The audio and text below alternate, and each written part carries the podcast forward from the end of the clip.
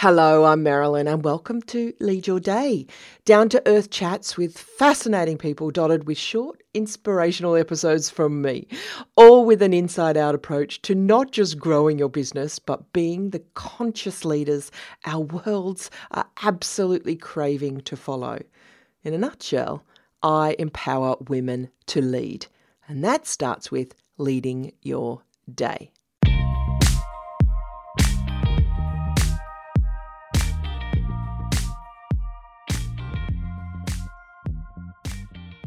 It was summer in England, late summer. You know those rare days that are, well, if you've been in England, you'll know they're pure and utter magic. And I'd driven down from London to the country and was in a really great mood. We met in the cottage, this cute thatched roof building that housed the company meeting room. It was really just a few squishy sofas around a coffee table. My new friends, I'd only just met them probably two weeks before, were owners of a global luxury company. And they sat there spilling their branding challenges and frustrations. At the heart of it, I know I'm struggling with imposter syndrome, she says.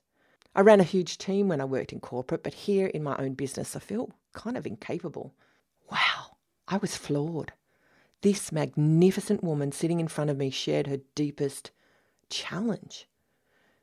And it wasn't that she shared it with me, it was just, wow, people you see as successful, you sometimes think they don't have thoughts like that.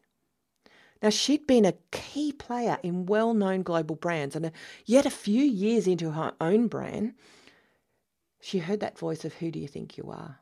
It actually felt great that she said that. It made the struggle that we all feel okay.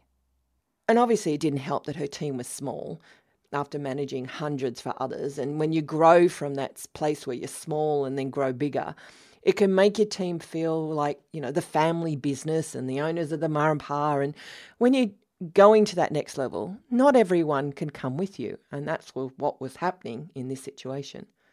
But it also showed me something very clearly. It doesn't matter what stage of business or life you're at. Yeah, marketing is important. Yes, business strategy is important. Yes, having a team that grows with you and helps you scale is important, really important. And yes, branding and messaging matters. And cash flow definitely matters. But in the hierarchy of needs, self confidence makes the biggest difference. Or I should say, that ability to recognize and nail that who do you think you are statement and still be able to do things anyway.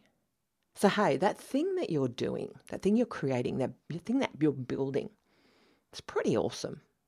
Have you got people in your life that inspire and encourage you and remind you of that? Who can sit in your cottage lounge room and say, wow, you're amazing?